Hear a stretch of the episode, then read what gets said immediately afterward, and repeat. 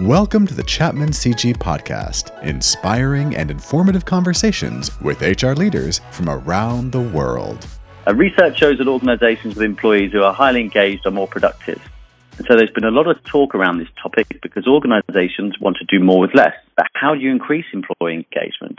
Should you create flexible working environments, increase communication, or does it start with something as simple as respect? I'm here with Ayanna Champagne, Senior HR Director, Global Aftermarket Operations at Pratt & Whitney to discuss how simply treating employees with more respect can lead to higher employee engagement. Hi, Anna. Thank you very much for joining us. Thank you for having me, Alan. I appreciate the time. No problem at all. Would, would you mind telling us a little bit about your role at Pratt & Whitney? Sure. So, um, as you mentioned, I am the Global Senior Director of HR for the Aftermarket Operations Organization within the Pratt & Whitney uh, UTC division. Uh, my organization consists of about 50 HR professionals that support 5,000 employees across 17 sites in seven countries. Um, these these 17 sites handle the repair and overhaul for our Pratt & Whitney engines. Um, some of them mm-hmm. are wholly owned, and others are joint ventures. Uh, employee engagement, I understand, is a topic um, you know, close to your close to your heart. Can you sort of elaborate on the the link between respect and employee engagement? Sure. Well, I would say that um, respect, in my opinion, is it's fundamental to engagement. Um, you really can't expect one to be engaged without having a feeling of deep respect and value. Um, I would also say mm-hmm. that um, in an organization, respect truly cultivates understanding, sensitivity, diversity, and ultimately engagement itself. I think that when we demonstrate our respect for one another, we build a culture of trust, and that mm-hmm. results in an engaged workforce. Now, that sounds, you know, very simple and straightforward. It certainly is something that's extremely complex, and it's something that we have to be conscious of in our actions on a day-to-day basis sometimes we may slip away. Um, sometimes a a word or a um, decision may make one feel less than respected. But I think that if, in general, you start with respect and end with end with respect, um, you should be able to cultivate the the trustworthy relationship that you need to maintain an engaged workforce. And do you feel then that that's that's really sort of true across the you know at obviously all levels of the organisation? Uh, and where, where does it kind of start? Do you feel? I mean, does it need to start at the, the top? Do you start with your manager?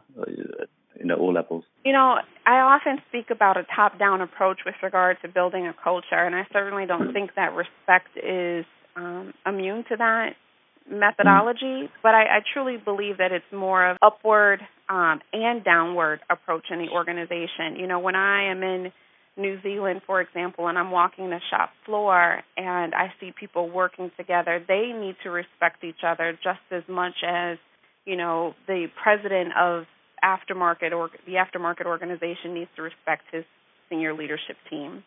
And mm-hmm. despite the level differences in the organization, the same level of respect is needed in order to trust your business partner to help you meet the common goal. And that then in turn would you say sort of fosters a greater level of, of engagement among among employees. Absolutely. So in your opinion, what do you think is the biggest impediment to employee engagement as a whole? Um, if I had to sum it in one word, I would probably categorize it as underutilization. Mm. I think that for the most part, people come to work in order to do a great job and to add value and from that be fulfilled in the work that they do, the results that they get. I think that um, if you come to work and you're bored or unchallenged or disinterested in the work that's before you, it would be very difficult to be engaged.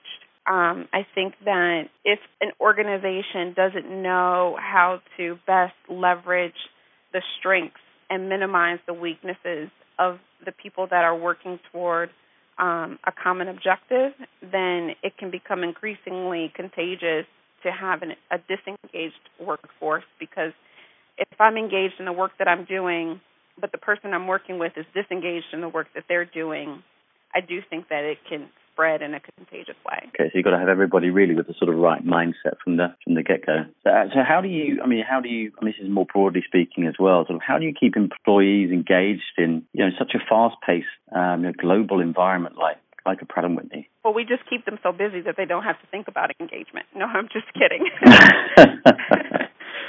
um, all jokes aside, I think that you know a lot of organizations are a lot like Pratt, whether they're large or they're small.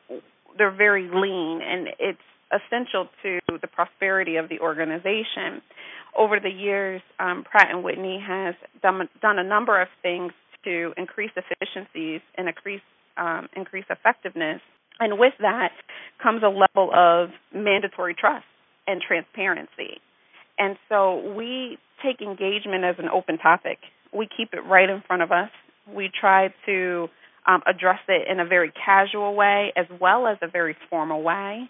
We want mm-hmm. it to be second nature to us so that employees feel very comfortable saying, I'm disengaged in this moment or I'm disengaged on this particular project. We want to drive a culture that feels very comfortable with um, teetering between both engagement and disengagement so that we are aware of a circumstance or a situation and feel comfortable talking to our HR partners or our supervisors or our mentors um, about how we're feeling in, at any given moment. All of the classroom trainings, seminars, etc. We do those things as well. They're just additive to the things that we're trying to do internally to promote an engaged workforce. And I think that one of the key things that we do is just try to keep it right in front of us as a, an open topic. So it's top of mind all of the time, it's uh, like I say, it builds into the culture, then doesn't it, of uh, every thought process? Absolutely, and we're not perfect. Don't get me wrong. We um, certainly have work to do, um, especially as we expand um, in certain areas of our, our workforce, especially as we look across to the different countries where we have different um, engagement needs and requirements. Mm. We're very attuned to not one size fits all. And we take the approach of open communication so that we can understand what nuances might exist in different places. And then there are any sort of key specific steps that you would say that are important to creating a more engaged workforce? You know, sort of maybe practical steps that people can can look at and uh, and use. Sure. From a practicality perspective, I would probably say that there there are a couple key things that you need to do, um, both as an individual manager, an individual contributor, as well as an organization. I think the first thing you have to do is set a vision you have to be able to broadly explain to your workforce or your employee or your team what the vision is and what the big go gets will be for any given period of time. And then you have to over communicate. Not necessarily just over communicate that vision, but over communicate from an availability perspective so that you're always staying connected with employees. You always are demonstrating their value um, to the organization, the respect of their opinion, um, etc. The third thing I would say is to challenge. Um, challenge the normal way of thinking, challenge um, the normal scope of responsibilities. Don't just take an employee for granted and sense that, oh, this is what they're doing today and maybe that's all that they're capable of. Challenge them to do more, produce more, and I think that that will also um, help drive them to be more engaged. And then I would say from there, you have to trust. If you put a person mm-hmm. in a mm. particular position in order to be challenged, you have to trust that they will be able to accomplish what it is that they need to accomplish. Because if you challenge them without the trust, then you may be setting them up for failure. Whether it's said or not, they may feel whether or not you believe in them and, and, and they think they can be successful. And then maybe finally, I would just say reward positive behavior and results very, very often. No mm. reward, no pat on the back, no promotion, no recognition, whether private or public, is too small.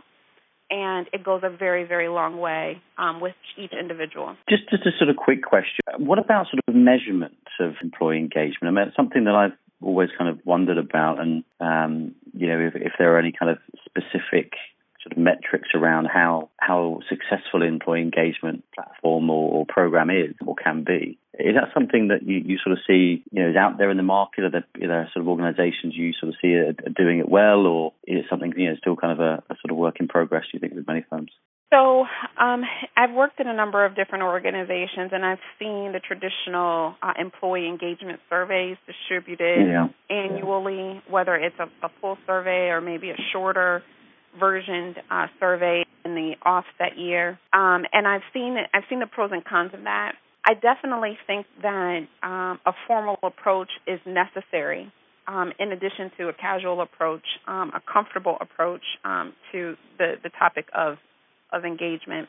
But I think that from a measurement perspective, in order to truly understand where you may have pockets of issues, deep issues that you won't be able to um, ascertain in um, you know smaller focus groups or one-on-one conversations, it really can uh, demonstrate for you a, a, formal survey can really demonstrate for you if you have a systemic issue in a particular region or in a particular facility or even with a particular manager. We come across people who are great um, people, workers, et cetera. They manage up very well. So the supervisors and maybe even two levels above thinks this person is fantastic, but the employees that work for them don't necessarily agree.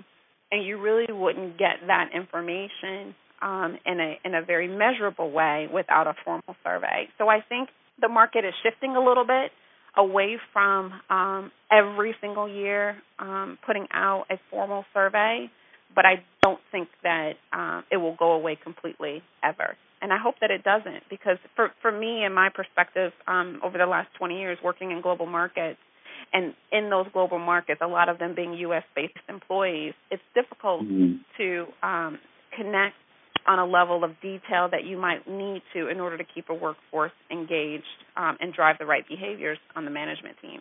Anna, thank you very much for your time today. I think it's a really interesting sort of subject matter that I think is most definitely top of mind with HR professionals globally and becoming more and more so. So I really appreciate your input. Yeah, no, I'm, i was happy to um, participate and I appreciate the time.